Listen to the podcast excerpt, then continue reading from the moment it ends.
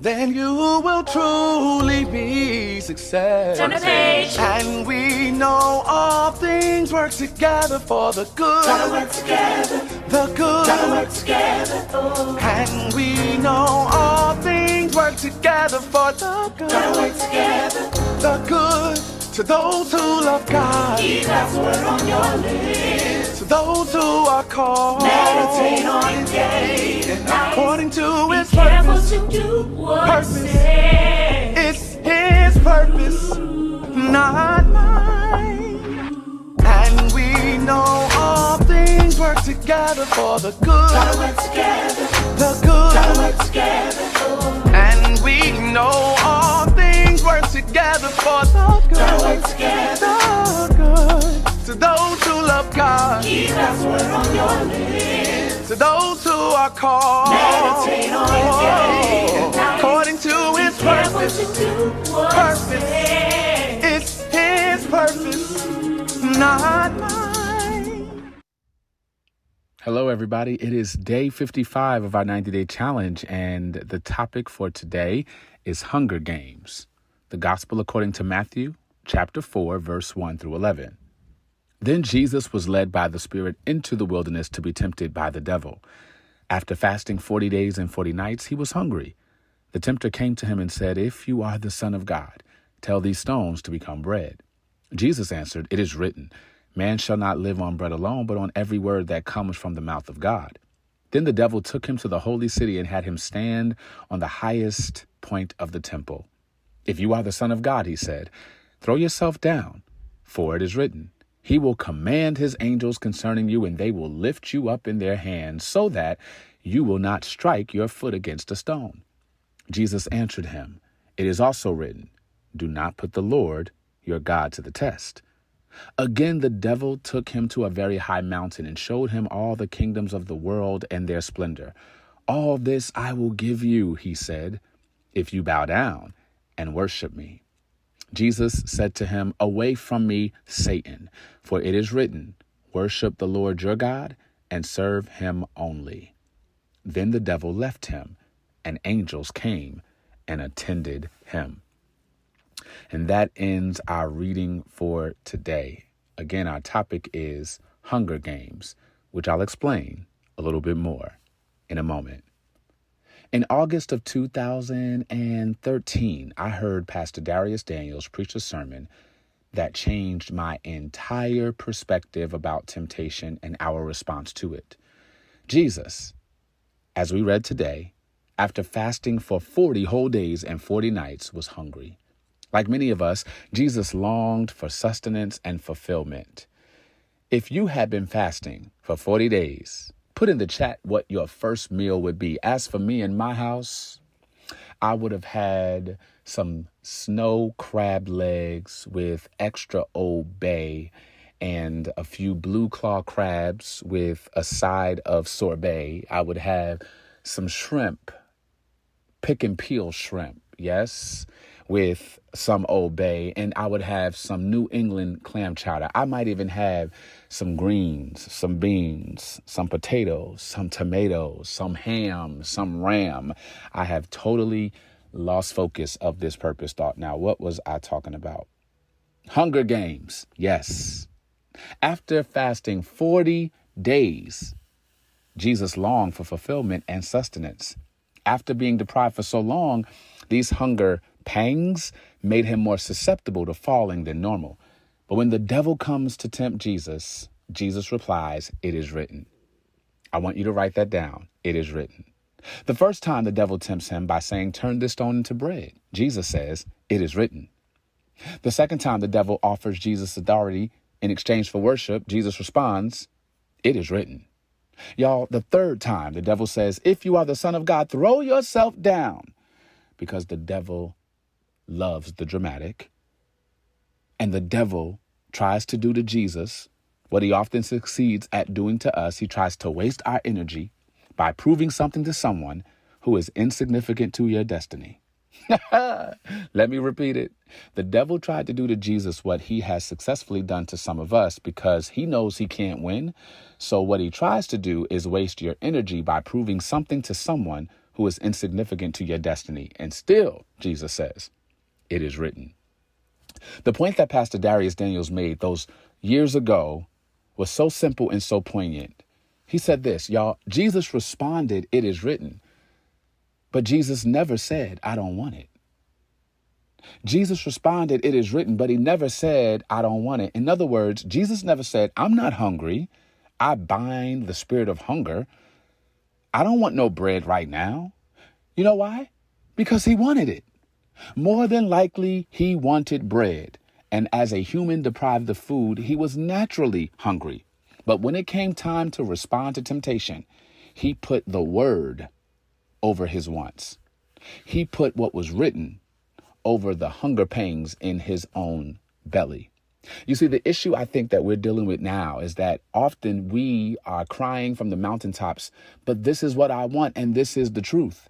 But just because it is the truth and it is a fact doesn't mean that your wants outweigh God's word. So Jesus spoke the word over his opinion. He spoke the word as a reminder to himself that it is better to be hungry and serve God than to be full and lose God. And if you don't believe me, talk to a brother by the name of Esau. My friends, what does this have to do with purpose? Everything. Please do not let your hunger pangs distort your destiny. I want you to stay centered in Christ. And most importantly, don't lose 40 days of consecration to a slice of bread. Don't lose a whole birthright to a bowl of soup. Don't go through 50 some odd days of a 90 day challenge only for the tempter to make you eradicate the last 50 days with something that you won't even want after you eat it. There's so much in store for you. And even though you're hungry, even though I'm hungry, even though hunger is a natural proclivity of humanity, I must choose God over my cravings.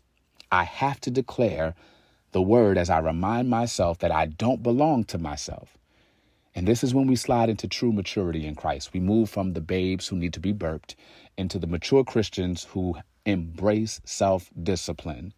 We deny ourselves, we take up the cross, and we follow him. Yes, people have misused that and misappropriated that. I'm not talking about that. I'm talking about you know when the enemy's trying to derail your focus, and now it's time to stop giving in.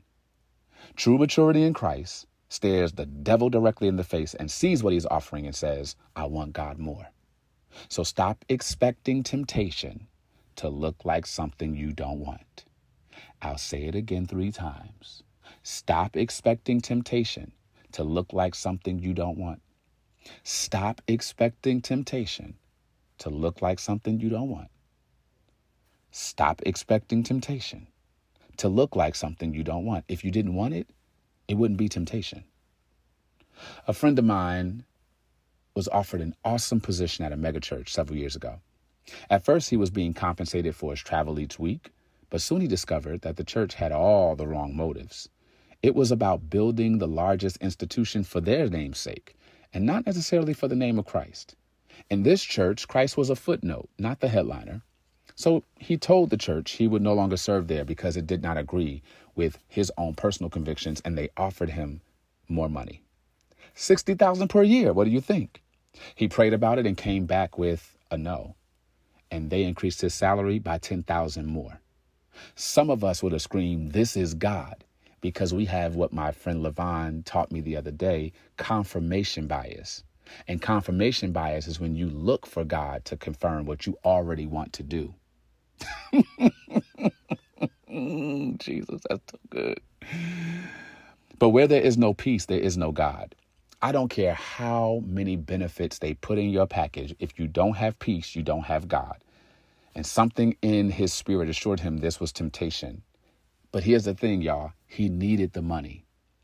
But he turned down the position and decided to obey God, not his hunger pangs. You see, because hunger pangs are nothing more than hunger games. And the enemy wants to play a game with you so that he can prolong purpose from showing up in the world. This is what I know to be true. Very often, God is calling us to hunger after righteousness, not riches. We must be careful not to mistake a blessing for a curse, a test for temptation, the love of God with the lust of man. Isn't it funny that the same thing that some people call prosperity in church could also be the same stuff that the devil tempted Jesus with in the wilderness more bread, more worship, more acclaim, more power. The enemy sees that you're trying. And when the devil can't make you bad, he'll make you busy. Don't confuse the American dream with the will of God. So today is your day to say it is written. Make sure that as you build your business, that you are also in alignment with God's will. Make sure that as you understand purpose and you understand the next opportunity that God has put before you, that you are putting the word in divine alignment with the wants, so that I will not worship my wants more than submit to his word. This is all about purpose.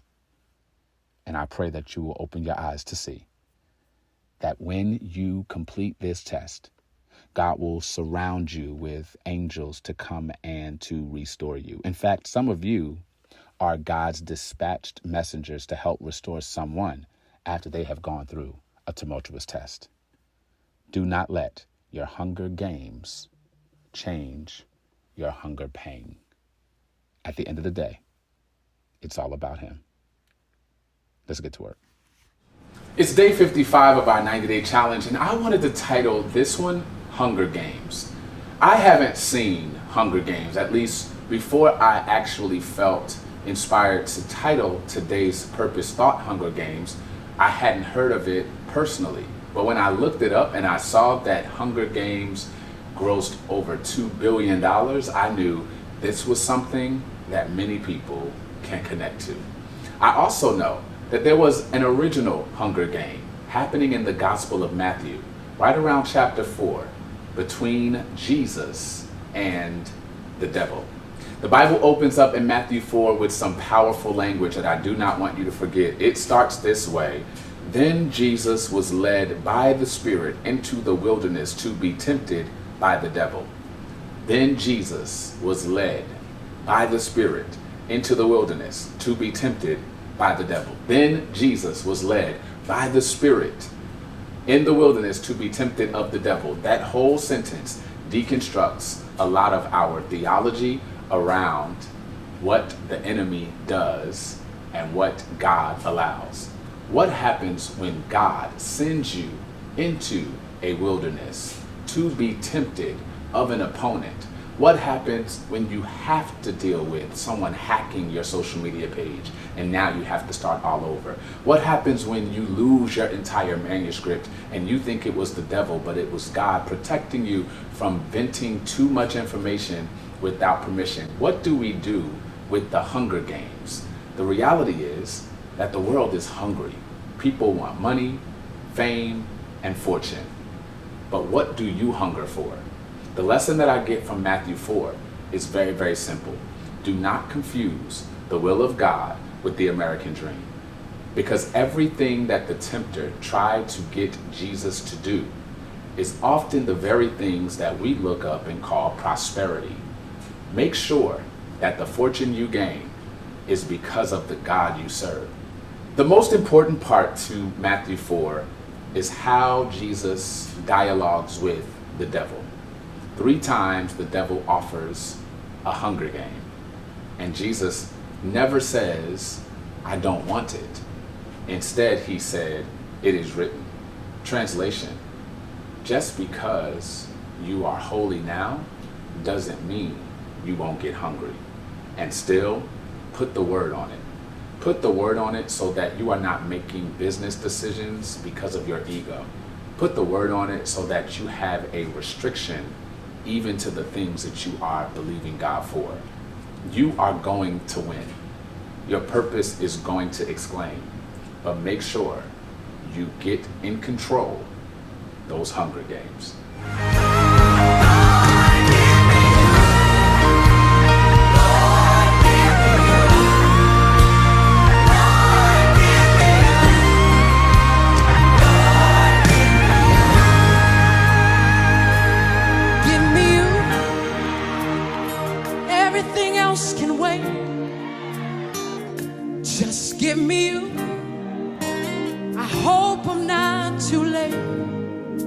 Lord,